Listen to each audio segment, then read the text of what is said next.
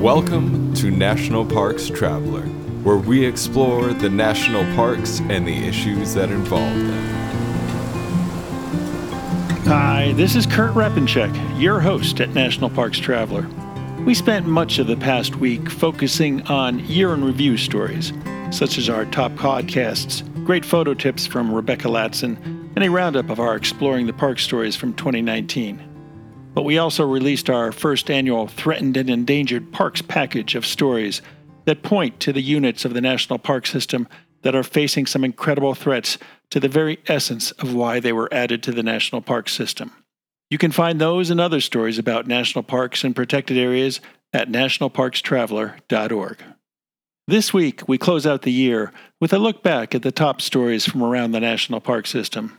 Joining us to discuss those stories is Theresa Pierno, President and CEO of the National Parks Conservation Association.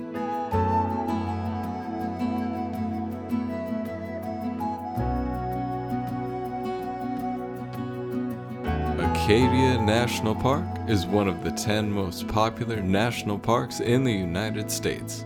It is also one of the smallest and most vulnerable. That's why Friends of Acadia exists. Friends of Acadia is an independent organization of passionate people inspiring those who love this magnificent park to make a real and lasting difference for Acadia. You can make a difference at friendsofacadia.org. The Grand Teton National Park Foundation is a private, nonprofit organization that supports projects that protect and enhance Grand Teton National Park's cultural, historic, and natural resources. By funding initiatives that go beyond what the National Park Service could accomplish on its own, Foundation donors improve the visitor experience and provide benefits to the National Park System for decades to come. See their successes at www.gtnpf.org.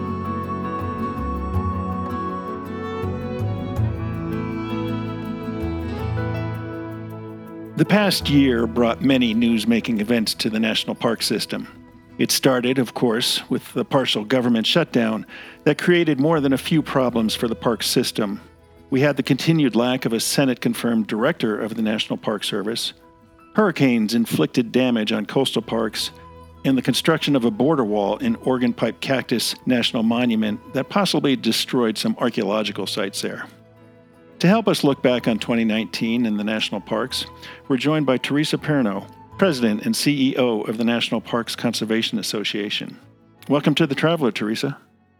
Well, thank you, Kurt, and it's a pleasure to be here. And oh my gosh, just in your introduction, it's bringing back flashbacks for sure of a tough year.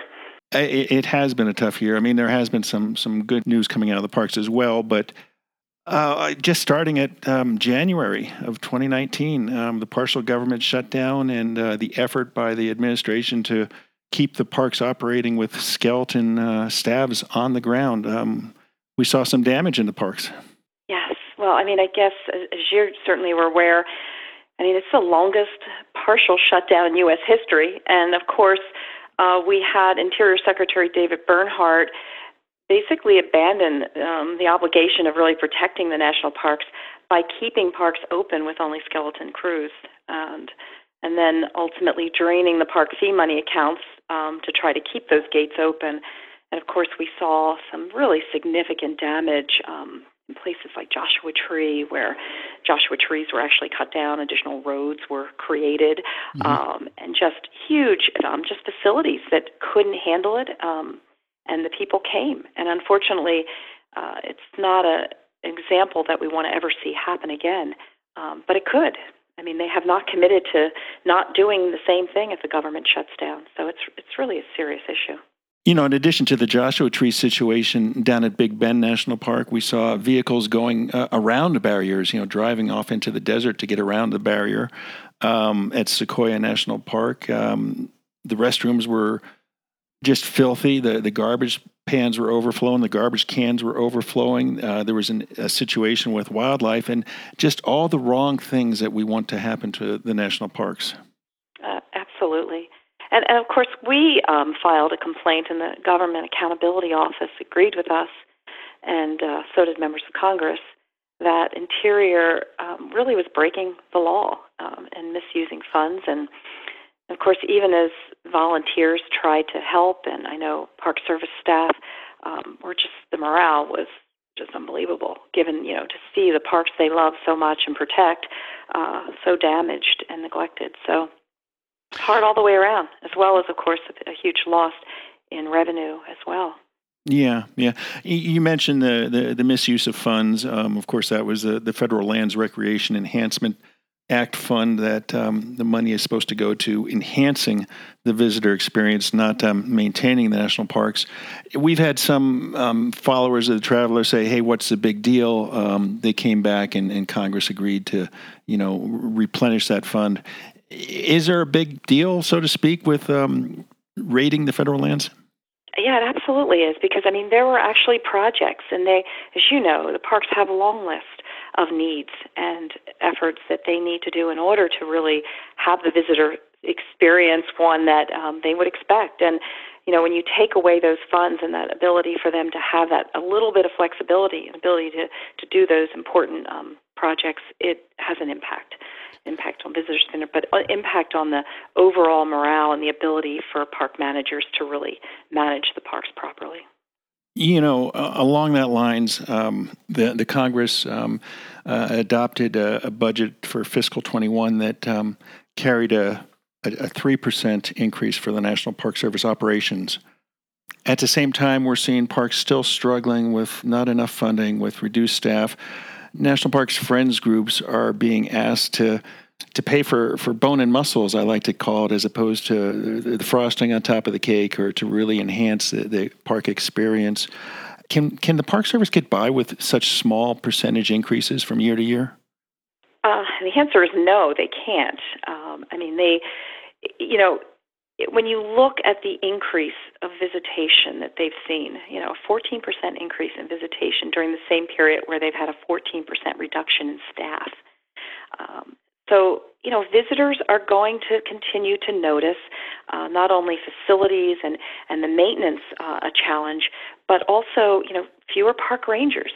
Uh, so you don't have the kind of experience that you once had in a park, uh, which is so critical for families and especially young uh, campers and people that are just experiencing parks uh, in their youth. And, and really, those are things they're not going to be able to um, get back. And so when you look at the overall situation the parks are in, while we continue to see, and we're doing better in some cases than other um, agencies. But the reality is, with the increase in popularity, visitation, and needs, and the continual um, decline of the operations funding, it's just a, a perfect storm, really. So you I know, think it's it's going to be tough. And, and, that, of course, is on top of the ongoing maintenance backlog. And um, in, in the coming weeks, we might we might hear what the, the new number is. But you know, roughly twelve billion dollars of, of backlog, and of course, half of that is is roads related. But um, Congress, it seems, has has struggled to to get this legislation, the Restore Our Parks Act, the support it needs in passage. And I know NPCA has been a big uh, supporter of that legislation. What, what does your crystal ball say? well, I mean, the, this is one of the few places where we really see bipartisan support. I mean, just in the House, there were about 330 uh, co-sponsors, uh, as well in the Senate, 47 uh, co-sponsors. So you have, you know, this incredible um, support by about 70% of Congress that supports the legislation, and you have tremendous support from the average American. Uh, and the administration says they're also supportive. But yet we can't get it to the floor yet. So we really need uh, encouragement from the public and, and push to get this Restore Our Parks Act um, voted and passed uh, because it will have a huge impact. I mean, you know, over five years, it'll fund about six and a half billion dollars of the backlog needs, which are really critical. So that would go a long way in helping uh, with many of these repairs. Um, and every park has issues, whether it's with roads or buildings or visitor centers uh, that are really seriously needed repairs. So I think this is one that uh, if they can get through this uh, this next Congress, uh, this will make a huge difference, and, and we need everybody helping to encourage their members to support it. Sure. Now this might be apples and oranges. Um, But if there's so much support in Congress for the Restore Our Parks Act, why doesn't Congress approve a larger budget for the Park Service? Well, as you know, um, just the way the budget operates, um, in order for the parks to get more, somebody else has to get less. And, uh, you know, it's a continuing diminishing pot of dollars, and the needs are continuing to increase. And so that's where you need to look at new ways of providing funds uh, and to build that pot up. And of course, you know, there's a lot of things that haven't even been considered in many, many years. Um, half of the backlog dollars are transportation needs. Mm-hmm. And so there's an opportunity, but the you know the gas tax hasn't been raised since the mid 90s. Um, you know, and you know we looked at different kinds of scenarios years ago where an additional penny, the difference that would make uh, to be able to meet all of these transportation needs. Um, but there's been no effort to really look at ways to be able to improve um, the overall funding uh, for the for the needs, whether it's environmental needs or the the land needs, and you know BLM and all the various different land agencies. And of course, the Park Service, because it sees so many vid- visitors and is so critically important um, to all Americans, it really is the one that you've got to be able to step up and you've got to be able to protect this incredible resource, or it could be lost. And so, you know, this is where the energy and the will and the excitement seems to be there. But at the end of the day, they get back to the dollars and cents and they say, well, we just don't have it. And we continue to see these very minimal increases and uh, not really being able to come close to meeting what the needs are. Yeah, yeah. You know, looking back at 2019, um, we also saw the continued impacts of climate change on the national parks and whether you look at the Alaska um, park properties and, and what's happening up there with uh, the permafrost melting um, or the or the seabirds dying from lack of food or whatnot, or you go to the East Coast and Cape Lookout National Seashore and, and Cape Hatteras were hammered back in uh, September by, by Hurricane Dorian. That's got to be a concern going forward as well because it's kind of a wild card that the, the park managers are dealt with. Will they be hit by a uh, another potent hurricane, or or you know what impacts will climate change bring to their landscapes that they have to deal with? No, you're absolutely right. And as bad as the funding picture is, there really is no bigger threat to the future of the national parks than climate change. And as you suggested, it's already destroying so many of our treasures, uh, our natural history and culture, and when you look at sea level rise and you look at 10% of the shoreline was within the national park system of the United States, and look the number of marine parks that are threatened, uh, you know, places like Cape Hatteras with the erosion that's taking place, uh, the wildfires that's happening in places like Rocky Mountain National Park uh, and the Greater West. I mean, it's just incredible. And just recently, we supported introduction of legislation called the American Public Lands and Waters Climate Solution Act of 2019. I know that's a mouthful mm. from the House Natural Resource Committee, which is looking at things like science-based guidance for land managers to use um, for the National Park Service. Yeah, putting emission targets as a priority above leasing, and really kind of updating the leasing cost so that the industry is really paying their fair share. And when they look at developing fossil fuels and public lands that are really, we are all owners of those lands. So, uh, and you know what's happening now is just the opposite. So, uh, you know, it's we have to, and there are things we can do, and that we need to be doing now. And instead, we're we're actually taking actions in energy development and things that are taking us further back.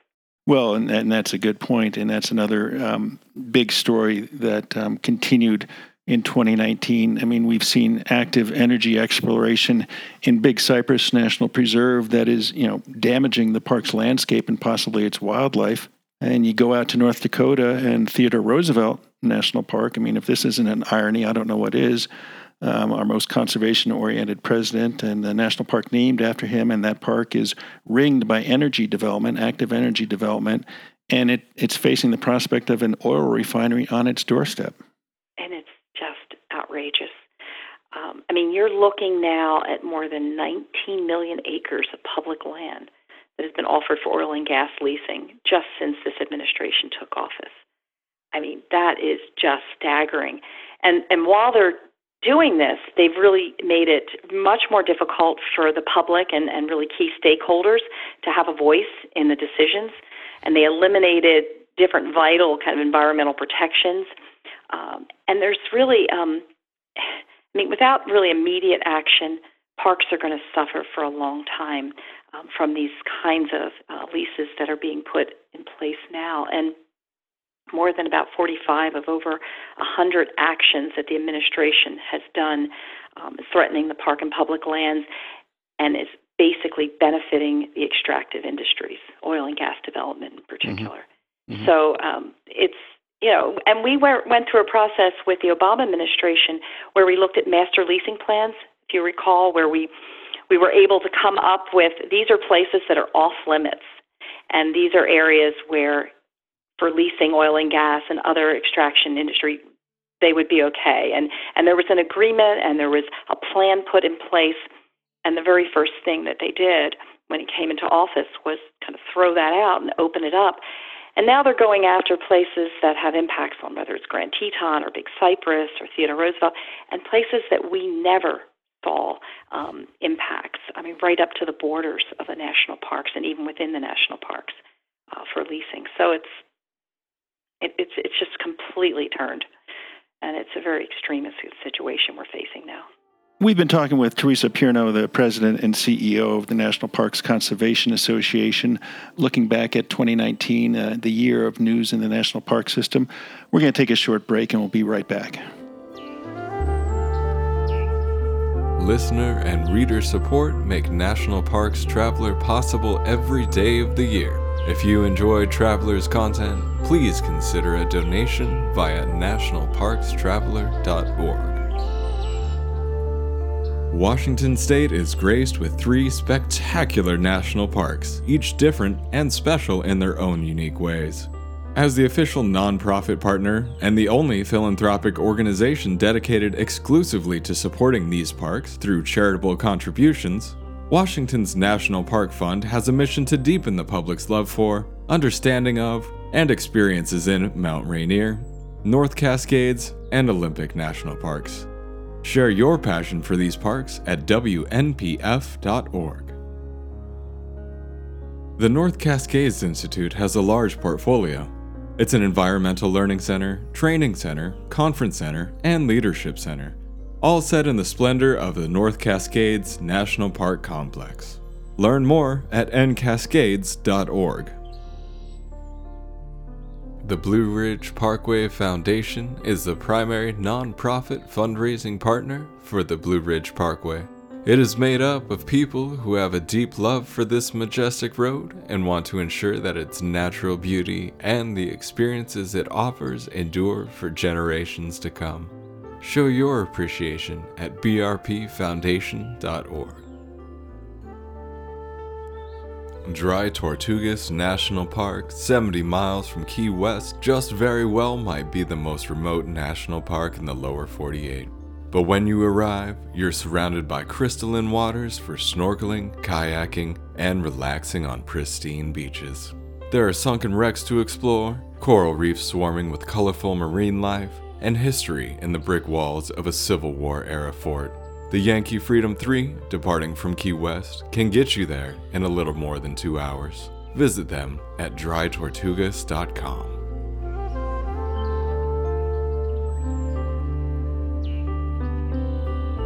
You know, Theresa, um, another issue that has cropped up, it, has been there all year long, but it seemed to gain attention late in the year was a situation with invasive species in the national park system. Specifically, um, there was a paper in December on um, invasive animal species and, and how that invasion is really striking at the integrity of the national park system. Um, perhaps the, most glaring example is in Everglades National Park, where um, the Burmese python is the, the poster child, so to speak, and it, it's wiping out native mammal um, populations, raccoons, opossums, um, etc. Is that um, a problem that has that has flown under the radar that really needs to get more attention and, and get Congress to help the Park Service um, provide funding to address this problem? Yeah, no, it's it's a huge problem, and it is also in many cases connected with climate change.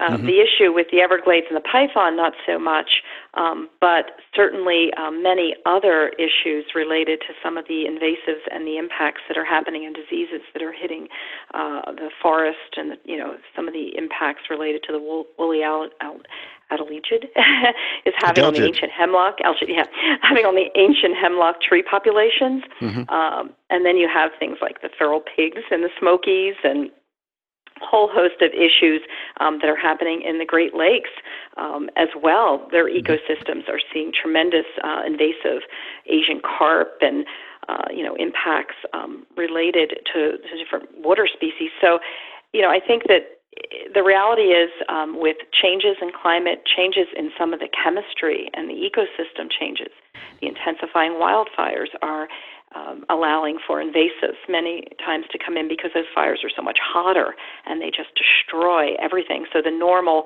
um, fire that um, really was very healthy for forest is no longer the case in many of these um, areas.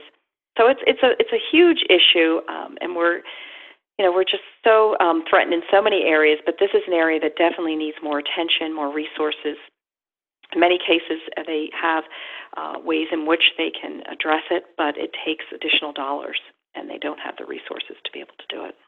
You know, another um, issue with the park uh, system, the Park Service this past year, is um, you, you, hate to talk about politics, but you know you can't ignore politics either.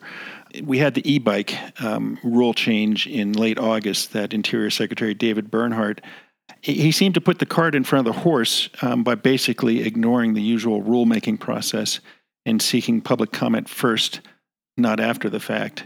Right, right, exactly.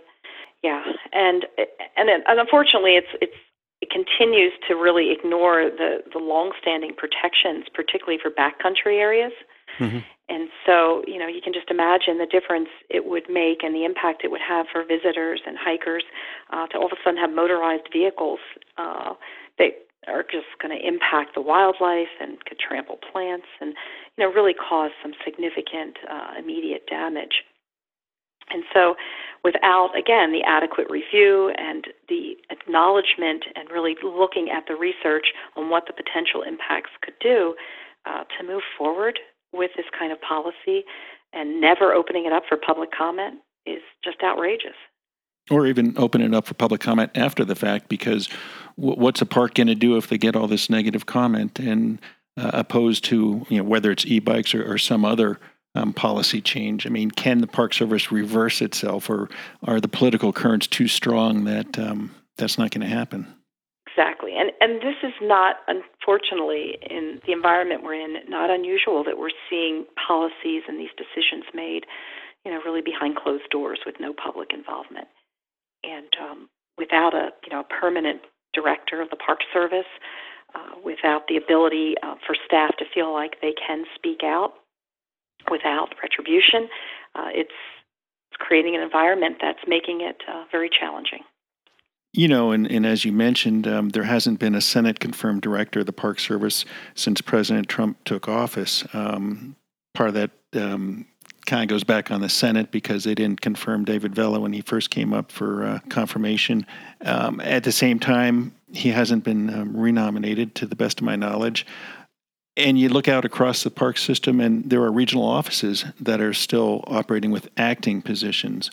Some would say, well, what's the big deal there? I mean, David Vela is a seasoned career National Park Service employee, uh, manager. He knows what he's doing. Um, we've got acting regional directors who, again, are, are career employees and they know what they're doing. So, is it a big issue whether there's a confirmed director of the Park Service or a deputy director exercising the authority of, or a, an acting regional director? Oh, absolutely. And and as you've seen, I mean, we've had this continual rotation uh, of acting directors. So uh, you don't have the kind of stability. You also, you know, if you think about somebody that's been confirmed by the Senate and has gone through the process, their ability to be able to work with Congress on both sides of the aisle and to be able to help to be really that strong voice advocating for the Park Service needs, uh, you know, that gets lost. And so basically, they put people in positions to ultimately act as rubber stamps for whatever policy decisions the leadership wants to make, and and that's where we are right now. And so that's a, a you know a dangerous place to be. You know, we we've seen past directors at times really push back and challenge and have to speak out, and you know that's just not the position that an acting director because they can easily just replace them with another acting director. this mm-hmm. isn't somebody again who's really confirmed and and somebody that has the support and uh, um, you know of, of the leadership and of Congress. So it's it's a problem. Did, did we see that kind of scenario play out in the Intermountain uh, region earlier this year when the uh, acting regional director told the um, parks in Utah that uh, you will allow ATVs if they are registered in the state of Utah to to drive into the parks? Yeah, no, absolutely.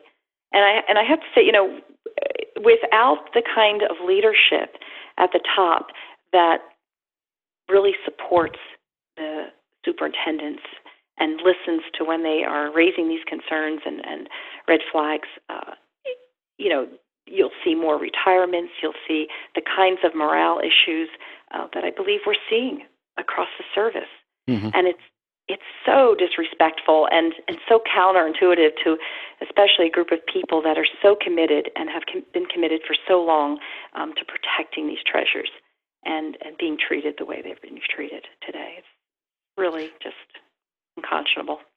Yeah, yeah. You mentioned morale issues, and um, towards the end of December, the um, annual Best Places to Work in Federal Government survey came out, and overall, the, the Park Service continues to remain mired near the bottom of 420 agencies um, that were tallied in the report. And um, the lower quartile of, of all government agencies, it's it's just uh, shocking to see that kind of result. Right and especially right for people that take on these roles and these jobs um, because they care so much about these places. And so it's not because they lack the passion; it's because they're not being supported. They lack the resources. They're having to work under incredible political pressures.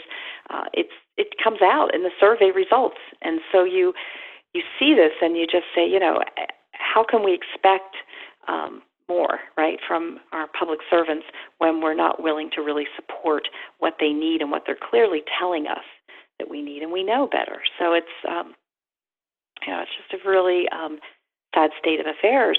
But there's opportunities, you know, there's opportunities to turn some of the support and funding around with the Restore Our Parks Funding Act, and there's the ability for them to step up and really support with bringing on a director of the Park Service and mm-hmm. you know, getting them confirmed and, and really looking at filling those positions and providing the kind of operating support. I mean, there's there's opportunities, um, and unfortunately, they continue to to go and dig deeper in that hole and and that disappointment that I know this Park Service is facing, and, and we're all facing that love our national parks. Yeah, yeah. Overcrowding. You know, on on one hand, it's very heartening to see so many visitors coming to the national parks to appreciate their their wonders and their beauty and the history and culture that they preserve and interpret. And yet, we're seeing um, some pretty serious overcrowding issues, and it's probably not spread across the national park system, but certainly, you know, Zion National Park, Arches, uh, Yellowstone at times, Yosemite, Acadia National Park, Rocky Mountain. You can just kind of keep going and going and going. Um, this year, we did see um, Acadia National Park manage to get its um, traffic management plan approved, and, and that's designed to um, control traffic and reduce congestion on the Park Loop Road and at Cadillac Mountain, of course. And yet, um, Zion National Park, you know, I haven't heard anything positive um, in terms of movement of their efforts to come up with a, a management um, visitor management plan, and they're seeing resource impacts. They've got 13 miles of social trails in uh, Zion Canyon. Um, Arches National Park, they thought they had a solution, and the Interior Department said, uh, We're not going to go down that reservation road with you guys. And so the um, Utah Highway Patrol will continue to um, close the entrance to arches on those busy holiday weekends when traffic backs up onto the U.S. Highway 191. What what can we do about the overcrowding issue? Yeah, I mean, Restore Our Parks Act would be one major step forward, and get really serious about making smart and substantial investments in our parks and resources. Uh, so that visitors can keep coming for generations. Because I think, you know, the there's several things we can do as well is, is highlighting those parks that are not as popular but mm-hmm. are just as fabulous. Mm-hmm. And I think, you know, Utah did such a great job with their campaign and highlighting, you know, their parks almost to the point where they've marketed those so strongly where there's so many other parks that haven't been marketed but yet are actually incredible finds. So yeah, I think that that would be certainly one way is really educating the public more and really having a campaign that does that. But also, you know, every park, as you know, is really unique, and so what will work for Acadia might not work for Arches, and and so parks really have to have the opportunity to develop their own plans in a case by case situation and they need the support of leadership. Once they develop really, you know, good plans, uh, they need to be able to test it out and uh, move forward because, you know, otherwise visitors will be disappointed going to these places and then being locked out or experiencing huge waits to get into the national parks, which they're experiencing in some of them today. Mm-hmm. So, and then also with all of the ability for us to use electronic technology and things in ways, um, there are certainly ways to be able to improve the whole system and, and look at you know, reservations and look at ways to, um, to move traffic and, and do it in a way uh, that enhances the visitor experience. Mm-hmm. And also alerts people to when not to come, maybe come, you know, try to try to come another time of the year or uh, a different week that might have some lighter visitation. Yeah. Part, part of the problem with that, of course, is uh, the seasonal employees and, and when um, parks can bring on their seasonal workforce. And I know um, up at Glacier National Park, uh, Superintendent Jeff Mow has um, voiced to me the concern um, with climate change. You know, some people are showing up earlier in the spring before they can get their seasonal workforce on the ground there. And so if you're stretching out either earlier in the spring or later in the fall, it really kind of hamstrings some of these parks that that are limited as to when they can bring in their seasonal workforce. I mean, that's absolutely right. And, I, and that's where you need to have resources and you need to look at a plan that um, accounts for that mm-hmm. and has a way to be able to resolve that opportunity yeah. so they, they can bring them in sooner. Yeah. Because more and more the shoulder seasons are becoming more popular because of problems they're seeing during the high season. And so um, it's a problem that a lot of parks are experiencing you know, going back to the overcrowding situation, um, I want to look at Arches National Park. Um, it has one entrance, main entrance road to it. Um, they're just north of Moab, and the park superintendent Kate Cannon, um, who unfortunately is retiring at end of this year, she was um, uh, looking at a, a, reservation type plan that um, people could guarantee, you know, we can show up on X day and we'll be able to get into the park and um, interior pushed back and said, no, we, we don't think that's the best idea. What concerns me is that the, the Utah governor has uh, suggested putting in a secondary entrance road to the park. And I just wonder is that in the best interest of Arches specifically and the park system as a whole? Because, well, they did it at Arches, so we can put another entrance in at this park or that park. Yeah, I mean, it's typically not the best solution because not only does it have huge impacts on the resource, but so you might um, move people into the park a little faster and be able to help alleviate some of the wait. But then once they're in the park, uh, again, you only have so many pull offs. Uh, you know, everybody wants to go see the gentle arch or the you know the various um you know elements in the park that are really popular and so now you've got you know even more people at those sites so you might be just moving the problem further into the park mm-hmm. rather than really alleviating the problem, plus having an impact on the resource. So, you know, those kinds of solutions really would take tremendous study and, and really looking at what the overall benefit and impact would be. Mm-hmm.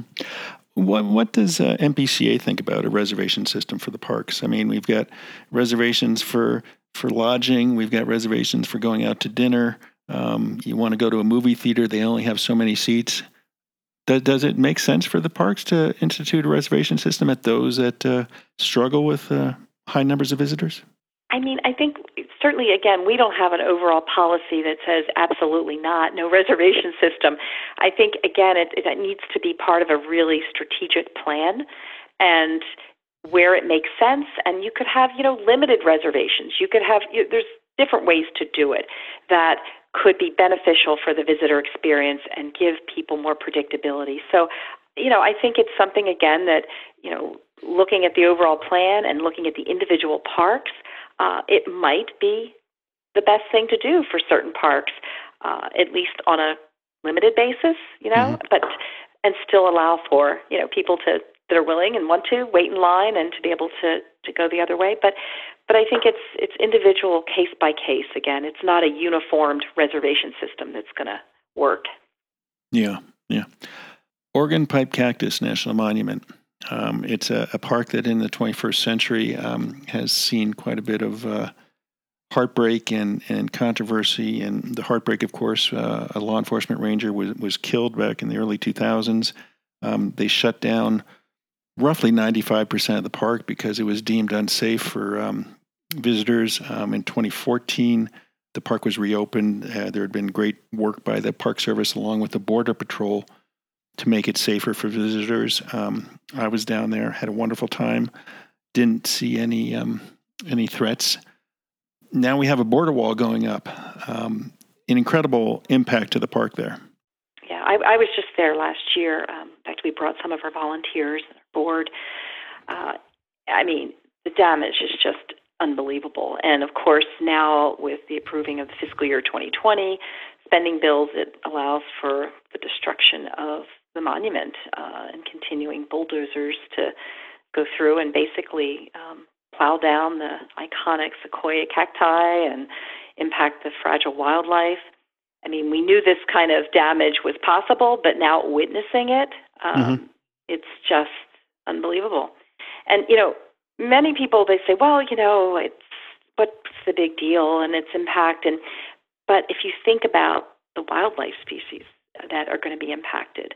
And, and Organ Pipe is a place with bobcats and coyotes and desert tortoises, mountain lions, and on and on. And they roam freely in this landscape, and they need to. They need to be able to search for food and water and mates, and and the disruption of a wall can already, you know, take an endangered species um, to the very brink, and totally destroy this park and the wildlife um, really forever.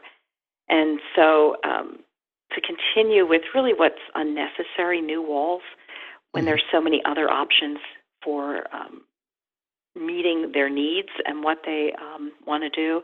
It just seems just just outrageous. So, and it's really an attack on our national parks. Yeah. Until we continue to see uh, this really national treasure destroyed, it's outrageous.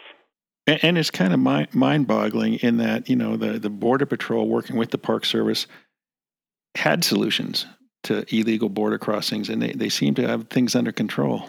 Yes, absolutely. Yeah. And but that doesn't seem to matter, right? I mean, that's just being that what's actually happening on the ground is is not how, what's moving this wall forward, and that's just so sad to see the politics play out and have the impact it's having on such a beautiful park. Yeah, yeah. You know, um, staying in the Southwest, Grand Canyon National Park continues to to um, confront issues, whether it's uranium mining or I guess the most recent is uh, proposals to put dams on the Little Colorado River upstream of the national park and the impacts that could have on um, Grand Canyon and the Inner Gorge. Yeah, no, it's a terrible idea. Absolutely terrible idea. And of course, you know, there've been so many terrible ideas from uranium mining, and uh, and of course the you continue to see the flow of the Colorado River and the impacts of all of the uses um, and impacts that have been, you know, continuing to reduce um, the flow and the challenges in that region are just uh, enormous. Mm-hmm. And we're continuing to see um, threats uh, again from extraction industry, and so it's a uh, it's a huge huge challenge. Yeah, yeah. Now, I'd be remiss if I didn't point out that uh, NPCA just uh, is coming to the end of its centennial year. Um, that's got to be an incredible um, satisfaction to see an organization that's advocated for the parks um, past the century mark. Yes. No, and what a year we've had. I mean, it's been great to see um, so many of our volunteers and people joining us in celebrations across the country, uh, getting out into the parks, and we've hosted all kinds of events and cleanups and plantings and activities across the country. And you know, 100 years is is a big deal. And when you look at the history of the National Parks Conservation Association and the parks that have been created, uh, due in part to some of the work that we've done, and then look at the parks that have been protected. You know, we talk about all of these things impacting parks, but there's a whole lot of things that aren't there and aren't impacting parks because of the work that we've done, whether it's the Eagle Mountain landfill at the border of Joshua Tree uh, would have been the largest landfill in the country. Uh, so to be able to, you know, stop something like that, even though it took two decades and a lot of legal action, uh, mm-hmm. uh, it's it's the kind of thing we can look to really with pride, and then see the additional support over the years that we have been able to get um, for our national parks. But um, there's a lot more to do in these next 100, and in order to look back 200 years, um, we're going to have to confront the challenges of climate change and funding and the impact to uh, the resources that are continuing to be threatened uh, with so much, uh, so many of our endangered species in our national parks. Uh, and with continuing declines that we're seeing in areas with water quality and impacts of erosion and the kinds of things that they're experiencing, it's going to require um, tremendous resources and support from the public uh, demanding really from the public to move policymakers uh, to do the right thing. But this year for NPCA, it was about celebration and celebrating what has been done and celebrating these great treasures. Yeah, yeah. And of course, uh, you, your workload never diminishes. Um, one thing we didn't talk about in, in depth was uh, outside uh, impacts that are um, coming to the park's doorstep, and, and you've got the Appalachian National Scenic Trail and the, the pipelines that uh, energy companies want to blaze across the, the trail corridor. Um, and of course, uh, down at uh, Cumberland Island National Seashore, the prospect of having rockets launched over the, the national seashore. And then we have the Navy jets that are flying over Olympic and noise issues and uh, you know, and then of course the the overall energy development that's happening um, across the country is uh, having huge impacts in so many parks mm-hmm. uh, that are being impacted. So there's there's really never a shortage of uh, challenges and, and battles. And in fact, just in the last year or so, we've had probably 30, 35 active uh, legal actions and suits that we've been involved with or leading uh, across the country, as well as you know pushing for various policy changes. Uh, and it's it's only going to continue, unfortunately, because we don't see this um, slowing down in any way. Uh, but it's really critical to get the public engaged and appreciate certainly people listening to uh, your um, podcast and, and you know reading information about the parks. It's critical that they contact their members of Congress and, and speak up and, and really uh, fight for these parks because they need more and more advocates. Yeah, yeah with the end of the year here and the new year right around the corner, what would you like to see in 2020 for the National Park System and the National Park Service? Well, of course, we'd love to see a leader of the Park Service, a director appointed. We'd also um, love to see the Restore Our Parks uh, Act pass so that that six and a half billion dollars can really begin to fund the parks. And then the parks able to take a strong, as well as our nation, uh, approach to climate change and really start to address the issues and put the things in place that need to be done in order to really start to slow um, because you know we're going to have to deal with it um, certainly regardless but we have to start to slow the progression um, otherwise we really do jeopardize losing these incredible treasures so that's my hope and it's it's a it's a large ask but we can do it i mean and we can the public is concerned more than ever about these things and so and climate, the environment, our national parks are at the top um, of the list when people talk about what they're most concerned about. So, so together we can we can do it, and we just need to continue to uh, work with our legislators that'll work with us, and those that not continue to really share um, with the public what's happening and get them to help us. Okay, that's Theresa Pierno, the president and CEO of the National Parks Conservation Association. Uh, she joined us today to look back on the National Park System and the National Park Service in 2019.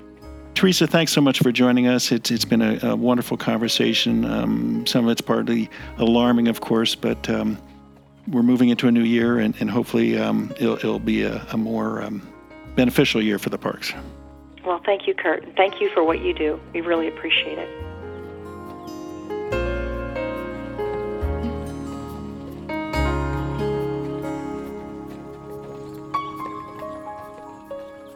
That's our 46th and last podcast episode for 2019. It's really been quite a year, with more than 50,000 downloads of the shows. We hope you enjoyed them and look forward to new episodes each week. Next week, we'll look at winter destinations in the parks, both cold weather and warm. For National Parks Traveler, this is Kurt Repanshek. See you in the parks. The composers and musicians at Orange Tree Productions have created a unique collection known as the National Park Series that has grown to include more than 30 CD titles. Composed against the backdrop of a park's sounds of nature, these musical scores will connect you with these beautiful places and take you there, at least in your mind. This collection is the number one selling National Park audio series in the world and provides the background music for National Parks Travelers podcast. Visit them at orangetreeproductions.com. National Parks Traveler is a 501c3 nonprofit media organization that provides daily editorial coverage of national parks and protected areas. Traveler's coverage is made possible by reader and listener donations. Visit us at nationalparkstraveler.org.